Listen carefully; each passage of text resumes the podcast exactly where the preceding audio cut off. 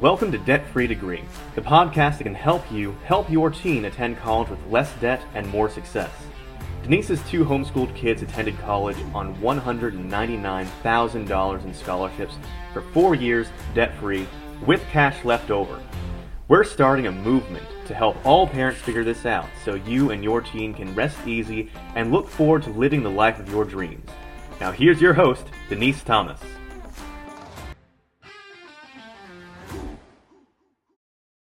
Today's guest is Candace Bax Friesen. Candace is passionate about helping people reach their financial dreams. She's a mother of four, top performing realtor, entrepreneur, money coach, and speaker. Candace's approach to family finances gets past the fluff directly to the root of each challenge. This has led to her becoming a highly sought after coach within the finance and real estate industries. She coaches, trains, and mentors on money topics from the basic budgeting to real estate investing. Candace is a sought after speaker, enjoys teaching and helping you reach your financial dreams. Candace, welcome to the show. Thank you so much. Well, Candace, what brought you to financial coaching? Is there a story behind that path? Yeah, you know, I was uh, one of those nerdy kids, and you know, around 12 years old, I started looking at, you know, how am I going to do this? So I I had successful parents, and they were both entrepreneurs, and my grandparents were all entrepreneurs. But as a kid, I was like, okay, well, they're doing it, but how am I going to do this?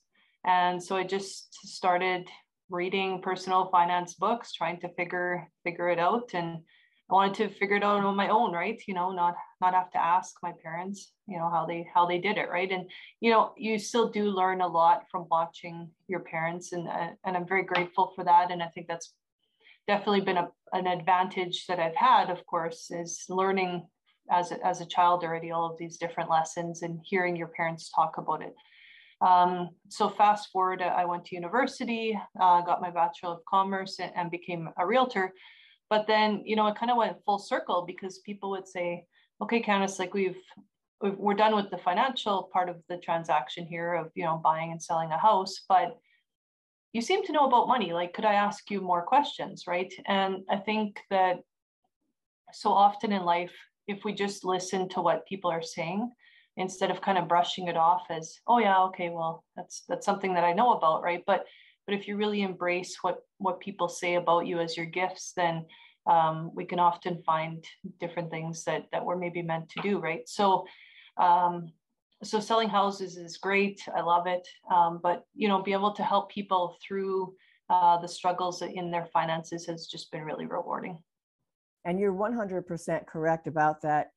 I think right now, and it's been for quite some time, teenagers trying to figure out what their career choice is going to be has always been, you know, kind of a sticking point with our universities here in the US. Mm-hmm. A lot of times kids think they know what they want, but then they find out uh, while they're at the university that they uh, need to change their major once or twice before they actually settle on what works for them. Mm-hmm. But yes, I do believe 100% paying attention and just watching for what your gifts really truly are and what really makes you happy is is the key yeah yeah. As you're just mentioning with with kids i kind of took it upon myself but um as as a, a kid but with my own now uh, my oldest is 17 and the next one's 15 he's definitely going to university here in canada. It's university more than colleges right? But you know he's already kind of trying to figure out what he's going to do and you know we're talking about the money part of it already. And i think that's the biggest thing that parents can take from from this hopefully is just to start having the discussion instead of avoiding it which is what people do in their finances right? I'm not really sure what to do so i'm just going to avoid the problem and somehow this is all going to work out. Um, but we don't want to even if you do that in your own finances let's change things for our kids and let's have those money conversations. That's right. I think having that conversation earlier is better because then we're we're not waiting for the shoe to drop you know that you know college suddenly is going to be really expensive because we didn't talk about it and we didn't think about it or plan for it earlier uh, in my mm-hmm. own family growing up i had assumed that my parents were paying for college because the conversation was always when you go to college, not if you go to college. Mm-hmm. But they weren't paying for college. I didn't know that until right before senior year, which today that means right before you're applying to your universities. Yeah. That's a little late to start saving money or make a plan. Yes. So yeah, having that conversation early is I think is very important. So in just the financial coaching area, what would you say would be beneficial? Why is it beneficial for families to get financial coaching? Yeah. Uh, so I think a lot of number one in relationships, the one of the number one things is money stress, right? And you know, you get married and you think, well, this is all going to work again somehow. We're in love. We'll figure out this money piece. And again, people just avoid it, right? It's it's not a, a sexy topic to talk about when you're dating. You know, hey, let's talk about money tonight over dinner, right? Um, but it's really one of those things that just has to be talked about. So if you didn't talk about before getting married and now you're in a relationship or or you have a partner it, it's time to just have the conversation. And i think what a money coach does is they they ask the difficult questions. And when you're in a relationship if you have one idea and they have the other and so what i find most is just be able to ask questions allowing both people to speak and you know to say you know this is what i hear them saying right? Um, a simple example would be one person says we have no money and the other person doesn't manage the money, so they think there's no money. But then they say, well, we need to go get groceries. And they're like, oh, I guess we have money, right? And, and it's just a, it's just a very simple example of what can happen day to day. Um, but just miscommunication and then, you know, one person doesn't doesn't know where they're at, right? And there's that stress again. So having these conversations, uh, figuring out where you're at, first of all, and then creating a plan uh, is huge for people. So, what would you say are the biggest challenges that they're facing? Why are families not seeking guidance when it comes to finances? I think, well, I guess the first thing is people don't know who to turn to. So, they don't know that there is a money coach out there, or that's a thing.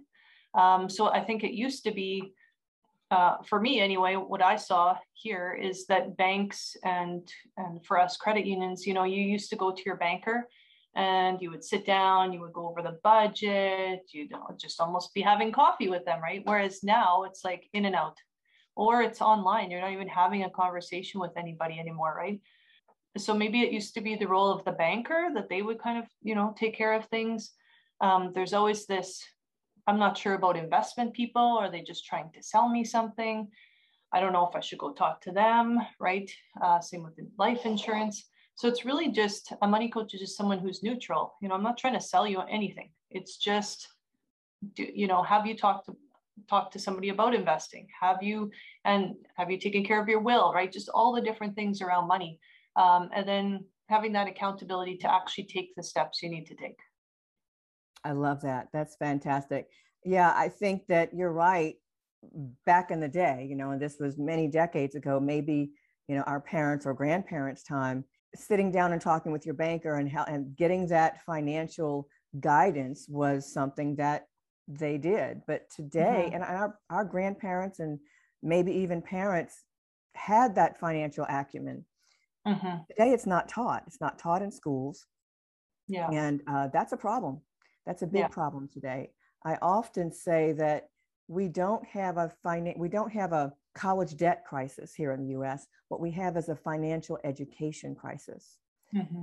So families need to start there, start with their finances and you know, let's get this let's get this worked out properly so everything makes sense in the end for both the parents and the teenager.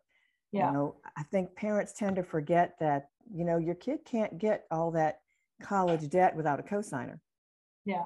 Guess who that cosigner is? That's you. Yeah. And that's going to affect your buying power. It's going to affect your credit rating. Exactly.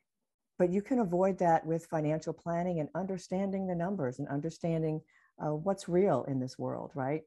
Yeah. Uh, so, how would families overcome these challenges that we're facing today? Well, I think two of the main issues are that we're not thinking past tomorrow, realistically, right? Um, but when you're starting to think, okay, how am I going to plan for my kids' college? You're thinking the next generation, right? So if if you look at wealthy people, um, people who their families have have wealth for generations, they you know they plan for two generations from where they're at, right? So we have to change our mindset around you know the length of time of where we're looking at our planning.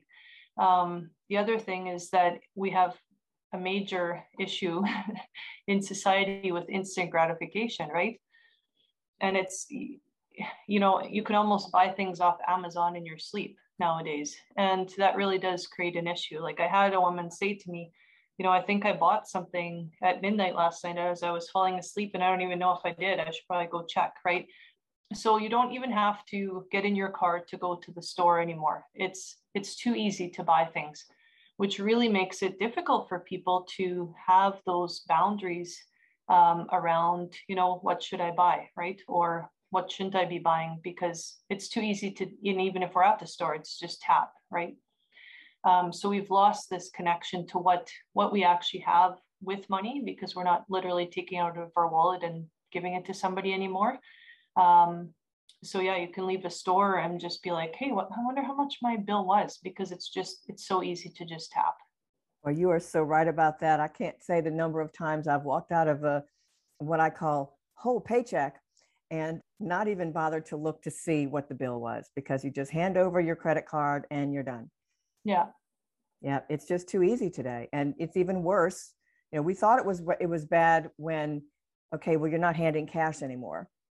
Mm-hmm. Everything is, is on a card, is on plastic, and that makes it very easy to not know how much money you really have.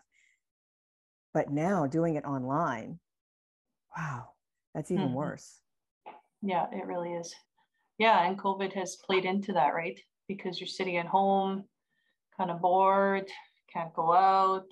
Well, if I have to sit here, am as I deserve I deserve something, right? Well, I'm just going to work on decorating the house. So you start buying and buying and buying or whatever it is, right? Right. But um, yeah, it's just, it's been, the focus has really been even more on online shopping because that was sort of our only option in a lot of markets. You know, Canada was and still is, but yeah.